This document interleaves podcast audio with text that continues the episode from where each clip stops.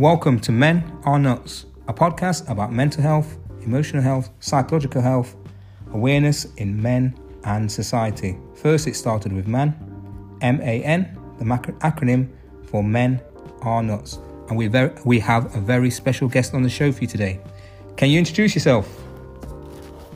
Yeah, sure, Andy. Uh, my name is uh, Professor Paul Miller. I'm a consultant psychiatrist and I have a special interest in uh, the psychological impact of trauma. And uh, that's obviously pretty relevant to what's happening at the moment for us as a, as a world with regards to the pandemic. Um, I've been uh, working in psychiatry for uh, nearly 25 years, and I specialise in uh, psychotherapy called eye movement desensitization and reprocessing, or EMDR therapy, which is one of the gold standard uh, trauma focused psychotherapies. Um, so I run a, a private clinic in uh, just outside of Belfast. And then I'm also uh, working uh, in both of the universities, so that's Ulster University and the Queen's University of Belfast, uh, looking at how we use EMDR uh, in different contexts. Uh, some of that is with perinatal trauma, with working with midwives and perinatal experts, helping people who've been traumatized through traumatic births, and such like, um, and also then uh, would have an interest in uh, the impact then with regards to mental health in terms of uh, men, and obviously we're aware of the the spike in risk uh, to suicide, and such like in men, and a lot of the men that I work with currently would be uh, working in the first responder communities um, and have been traumatized in that setting. Right. Okay. So you're you're you you so you you've done a lot over the you know your 25 year period. So for the listeners out there, um, what where is Belfast and what is Bel- Belfast like to live and work? What's Belfast like? Okay. Well, well, Belfast, I suppose, really we we would see um, people from all over Northern Ireland, and I think I suppose the thing is if you've never been to Northern Ireland, one of the things is we're, we're up at the north uh, of the island of Ireland. Uh, we're part of the United Kingdom. Um, but we're really quite a small number of people. We're just about 1.8 million people at present. And uh, the, the, main sort of city would be Belfast, the, the second one being uh, Derry, Londonderry, up in the northwest, which is where I grew up as a boy. Yeah. Um, in terms of Belfast and Northern Ireland, uh, really we're still a society which is emerging from conflict. So we had over 30 years of, of terrorist conflict um, with all of the trauma that that brought. So a lot of my work um, as a trauma specialist would be helping people who have really an impact in terms of the legacy of what we call the troubles. Yeah. Um, some of those, again, being people who have been directly traumatized, but others who are suffering the impact of having been traumatized uh, because they've seen violence visited upon their families and loved ones and their communities. Um, so part of my, you know, part of what drew me into that was growing up in this context, and I suppose having a natural desire to want to, to play a part in bringing some healing to the community. Yeah, yeah. So you, so in a sense, then you, you, you're. It's almost like you're giving back. You've you've kind of seen what's happening growing up, and then you're, you've got this, this inkling to kind of give back. Yeah, I mean, I had. I mean, we all make our own journey, and so in terms of you know looking at, I think we all have that natural sense, particularly if we look at people who come into the area of mental health many have had that experience, and I think you can't have grown up as I did in Northern Ireland in the 70s and 80s uh, without having had that experience of um, people who were known to me who had been murdered, um, just experiencing the context of what that felt like to be in that society at that time. Um, and really, I suppose, whenever I was um, doing my training looking at mental health, and I, I just became really fascinated by the impact upon the mind. And uh, we are an embodied mind, so then looking at that mind body connection and uh, being able to see how uh, we can start to understand the mind and the body connection. And I would include spirit with that in terms of many of the sort of psycho spiritual experiences people can have. Uh, and so starting to bring all of those different things together with a lived experience of trauma and seeing, in a sense, what worked in my journey, but also then looking as a professional what, what I can bring back yeah. to, again, to the the communities that at this point, thankfully, are beginning to emerge from trauma, but there is still a lot of, of trauma which is going on. And so it's interesting that as I've been doing that now, to suddenly drop all of that into the context of a worldwide pandemic. Yeah. Everybody is outside of their window of tolerance. Everybody is experiencing um, anxiety and distress and trying to bring meaning and understanding. And so it's very interesting to to be able to look at how the work that I've been doing for many years is very relevant at this present time as well. Yeah, definitely. And um, we'll come back to that in a minute because we, we, we spoke about that before, and it'd be interesting to you know for you to share your views on that. Um, so have sure. you have you always wanted, you know, is it from what was it from a boy if you always wanted to get into that line of work or? Well, I think I was always fascinated by, I suppose, biology and the, you know, how things worked, and that led me sort of to develop an interest and a, a desire and a passion to study medicine. Um, I think my mum was a had been a psychiatric nurse, had some awareness of the mind, and you know, sort of a fascination in it. And so that ultimately then drew me uh, into the area. Um, the I was very lucky and blessed then to have sort of real mentors. Uh, one of whom was Dr. Peter Curran, who had uh, been a local expert and psychiatrist in the Mater Hospital in Belfast. And around the Mater Hospital, the, the five postal code areas saw one third of all the deaths uh, murders during the Troubles. One third of all the people traumatized. So it was a it was a hospital that saw a lot of people who had uh, experienced a lot of the trauma of the Troubles, yeah. and so really his passion uh, as a teacher and a mentor really drew me then into that. And I was lucky then back in 1997 through one of the humanitarian aid programs ran a training um, up in Londonderry then for EMDR and I was very lucky again to to be on uh, that training, and the rest is history, as they say. Yeah. So that that um, that conflict, when we look at the conflict, um, it's not it's not even like it's um, how many like three or four generations ago. It's it's kind of almost fresh to the point where, like you say, you're getting more and more people coming forward with, um, you know, trauma and things like. It's not like it was, you know, this this a war that happened you know hundreds of years ago, and, and it's almost like it's quite fresh, isn't it? Yeah, I mean, you, you have people who are still alive and have had that, you know, lived experience of directly being impacted by it. Um, the reality is that what, what we see in trauma is that actually, if a brain if our minds aren't able to process the experiences that we've had. And one of the characteristics of trauma is that it, it overwhelms a normal system. And people used to look at sort of trauma and, you know, if, if you couldn't cope with the battlefield, that there was something wrong with you or there was something defective or deficient in you. And in fact, the Royal Air Force used to use the term lacking moral fibre. Um, and so it was putting the, the, the, the blame, as it were, on the person. Whereas what, what I would teach would be what one of my colleagues in the States who does a lot of work with first responders, uh, he tells them, you're understandably disordered given the set of extreme circumstances that you've been through. Uh, and I think that's a very helpful way to put it because it isn't a deficiency in us. Yeah. And this is one of the things that I think is particularly relevant at the moment because we're going to have lots of frontline workers now being placed in situations that they've really never been fully prepared for and couldn't really be fully prepared for. Yeah. Um, you know, maybe being in a situation where they have to decide, you know, who gets a ventilator and who doesn't, and being left with, you know, the, the serious consequences of not being able to do that for everybody.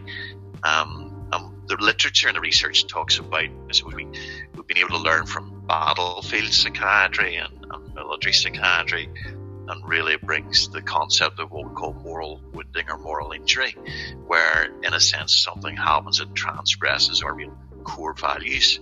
And as a carer, as a as a frontline worker who wants to be a part of a system that helps and heals people, it's going to be very, very difficult to be in a situation where you cannot provide that help to everybody because you have ten people and only five ventilators. Yeah. And so I think there's a there's a need for us to be very mindful of the, the mental health needs to the first responders in this current context and we can borrow and learn from the past and one of those things that we learn from the past is giving first responders and something that's relevant to all of us of course at this stage Andy yeah. is to allow ourselves to not be okay. Yeah. Yeah. Because I, I, saw something I read something the other day and which was which was very um you know, a, a, lot of people haven't touched upon it was the fact that the first responders, you know, you know, the nurses, you know, all these people who are who who maybe not have had the amount of training to be able to deal with the, the things that's happening now. A lot of them may, after this, will have um, you know, PTSD or um, you know things that things happen to them that that trauma. Um, yeah, there, will be an understandable consequence because too much of a good thing is still too much, and too much of something which is completely outside of the scope or ability for a person to cope will have understandable consequences. Some of those may frame themselves as a post traumatic stress disorder. Um, equally, they can come up as fears and phobias.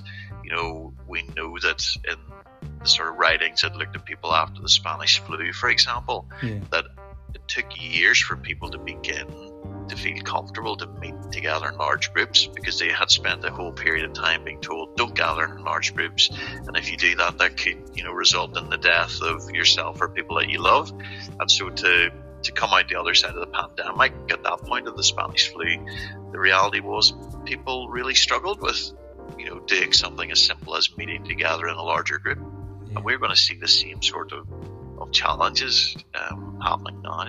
Yeah, definitely, and, and, you know, it's it must be a highly, in a sense, stressful situation to be put under in, in such a short space of time. It's almost like you know, there's no preparation for it. Bang! There's there's one person coming in, another patient coming in, another patient coming in, and like you say, some of them would have, yeah, some of those people would have been there'd be more deaths in a, in a shorter space of time rather than oh this, this person's the, the nurses you know looking after this person and then two weeks later they died um, in a normal in a, on a regular day this is happening on very quickly yeah. um, and it must have a, a, massive impact on the mind and, and the and the personality yeah, and I think the thing is, part of the challenge is helping people to be able to hold on to the awareness of the skills that they do have. Because you got to remember, you know, our, our frontline workers, in terms of, you know, right from this, you know, the uh, cleaners here having to do specialist jobs in regards to making sure the, the whole facilities are, are clean and properly prepared and you know right right every single part of that system has a role to play and it's helping people to be able to hold on to the skills that they do have. Um, the risk is if we get pushed outside of our window of tolerance, it can be hard to see those things, and people often can have a sense of being de-skilled. Yeah. Um, and so part of part of the role is really helping people to try and reduce the level of anxiety. And so myself and, and my colleagues internationally are looking at ways in which we can help to equip people to learn some skills in, in how to deal with anxiety. So uh, you know, one of the things we know that in EMDR, I suppose one of the unusual parts of it is that we we use eye movements or putting in a sort of a, a, a we call it bilateral stimulation. So it could be tapping on either side of the body.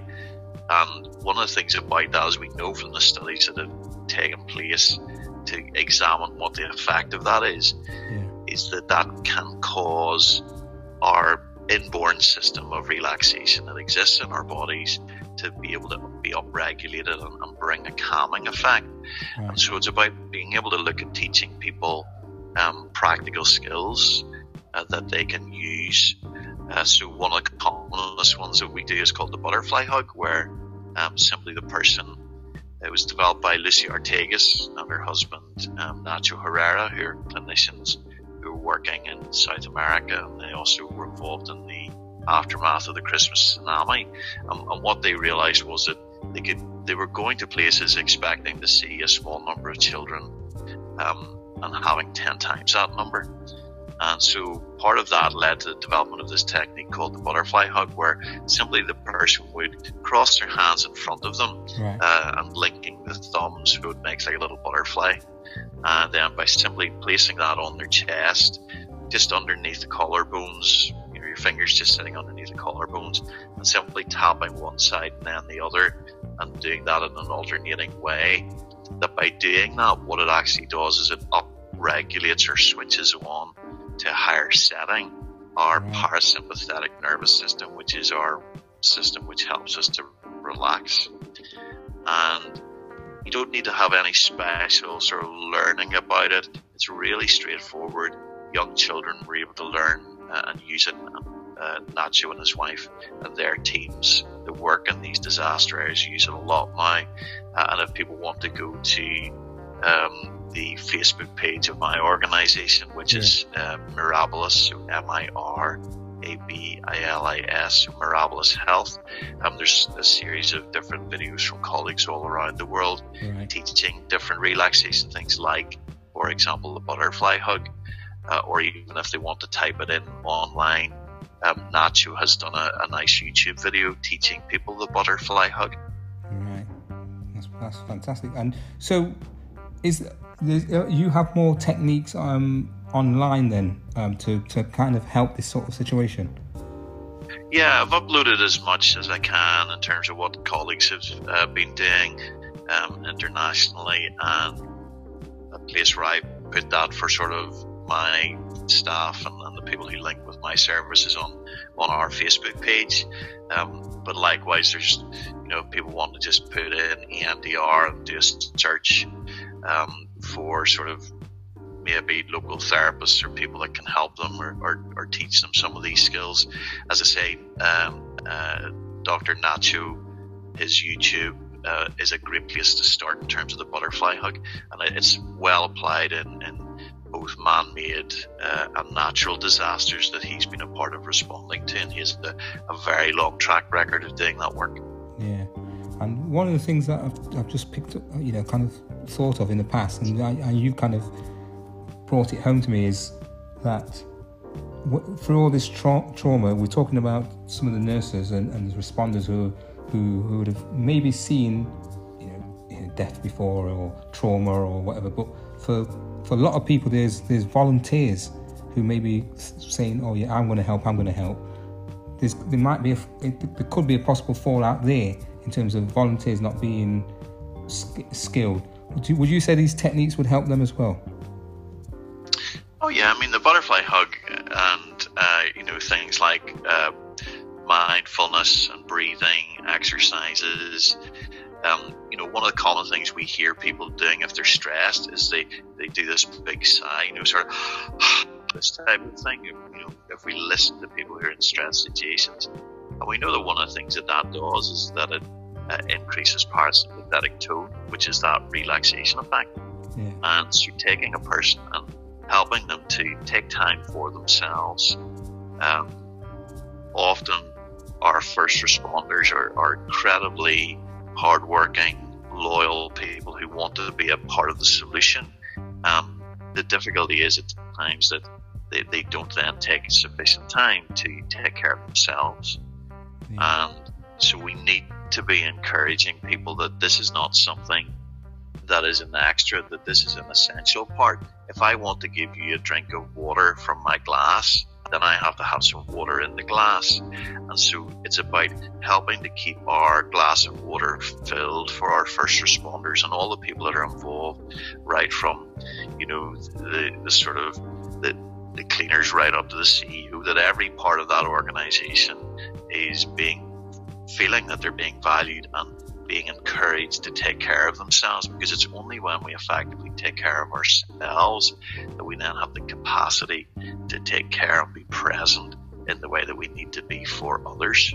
Yeah, yeah, and, and for a lot of, yeah, I say the first responders of are really um, a lot of them are doing long, you know, very long hours. Um, well, many of them have moved to sort of military rotas where they're sort of twelve-hour shifts. Yeah, and for, some of them, they won't have you know family home or some of them might not even be eating properly. What would what what would you you know you you've you've spoke about some of the things that can help them um, the mind you know the body. What what some of what's a, what would you think the process would be for them to is it a case of just you know find a place of of relaxation? What what would you say to, to those um, first responders? Well one of the things that I would say is that to give themselves permission that it's okay to not be okay, and that likewise that they don't have to deal with that by themselves. That you know, talk to their colleagues. Uh, I know that um, colleagues in the NHS are working hard to put in place um, uh, a way to support first line workers, uh, frontline workers, and uh, you know have a point of contact where they can call and talk to people. There are already various different employee assistance programs and such like in place. But it means that the person himself has to give themselves permission to not be okay. And almost in a sense, I would be saying to people that they've got to expect that they're not going to be okay because everybody is outside of their window of tolerance at the moment. Mm. So doing the basics well, small things are not trivial at this point. Um, you know, uh, if you're living with other people, you know, connect to them, talk to them, and don't just talk to them about what's happening in the pandemic. Talk to them about other stuff, you know, yeah. look at pictures of times from holidays and do fun stuff together, laugh together, you know, sing together, do lots of things that engage you as a person in that whole sort of body, mind, and spirit way. And in that way, then, if you're feeling that you know you need a bit of extra help, then don't, don't just sit on it, escalate it, and, and ask for help.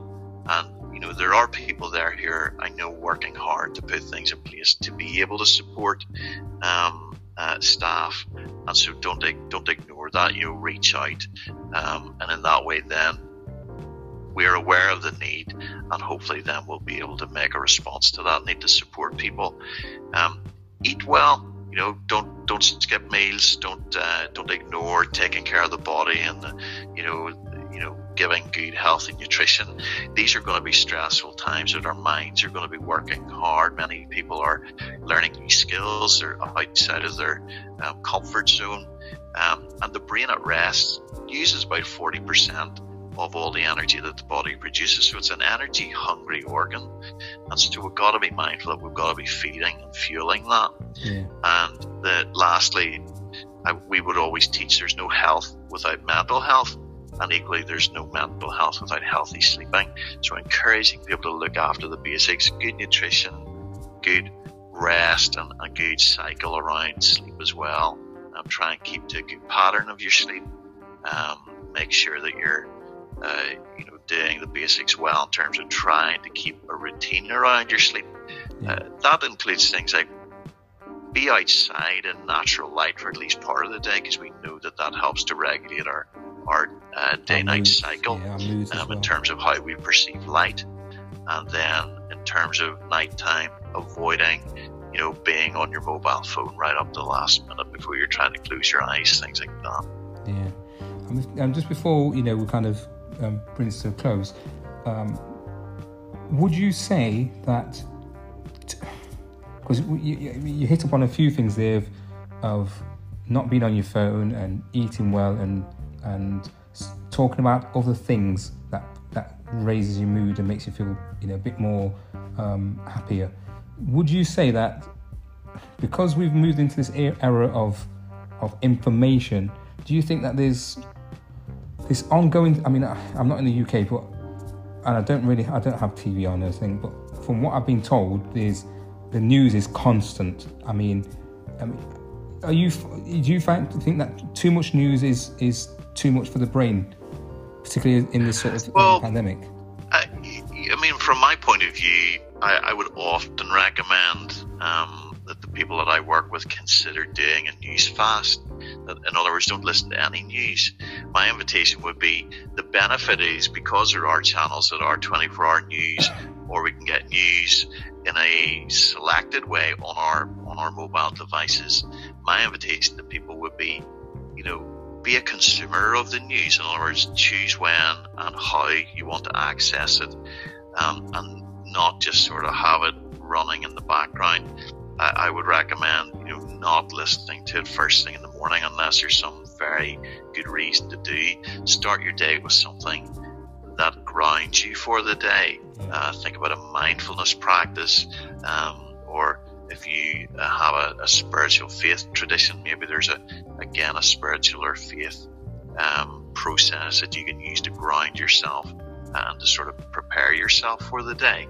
But using, in a sense, a way of instead of being bombarded by this information in a way that we feel we have no control over, that instead we take control back and we decide, right, I'm going to look at the news channel and I'm going to watch for the headlines. If I see a few headlines that are interesting, I can listen to those and then I'm going to switch it off, or I can go on my mobile device and I'll, I'll take a look at a certain you know, news outlet that I trust and like, and I'll consume what I need to know from there, but then I switch it off.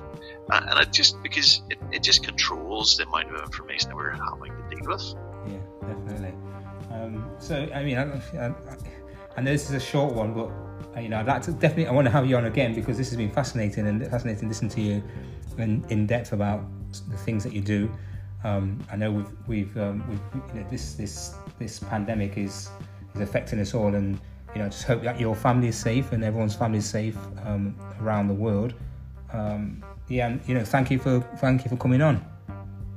No problem. Thanks. Thanks for having me. I think this sort of thing is important for people, Andy, because I think there are there are things which people can do. There's lots that people can do, and we know that taking care of our mental health and well-being helps us with regards to our immunity as well. Yeah. Stress, distress, pressure, um, all of these things we know causes a dip in our immunity, and that's not something we want at this time. Yeah. So, you know, being careful, taking care of ourselves and our loved ones, being in a functional, connected relationship with people that we love and who care and love us is actually as good for our immunity as anything else.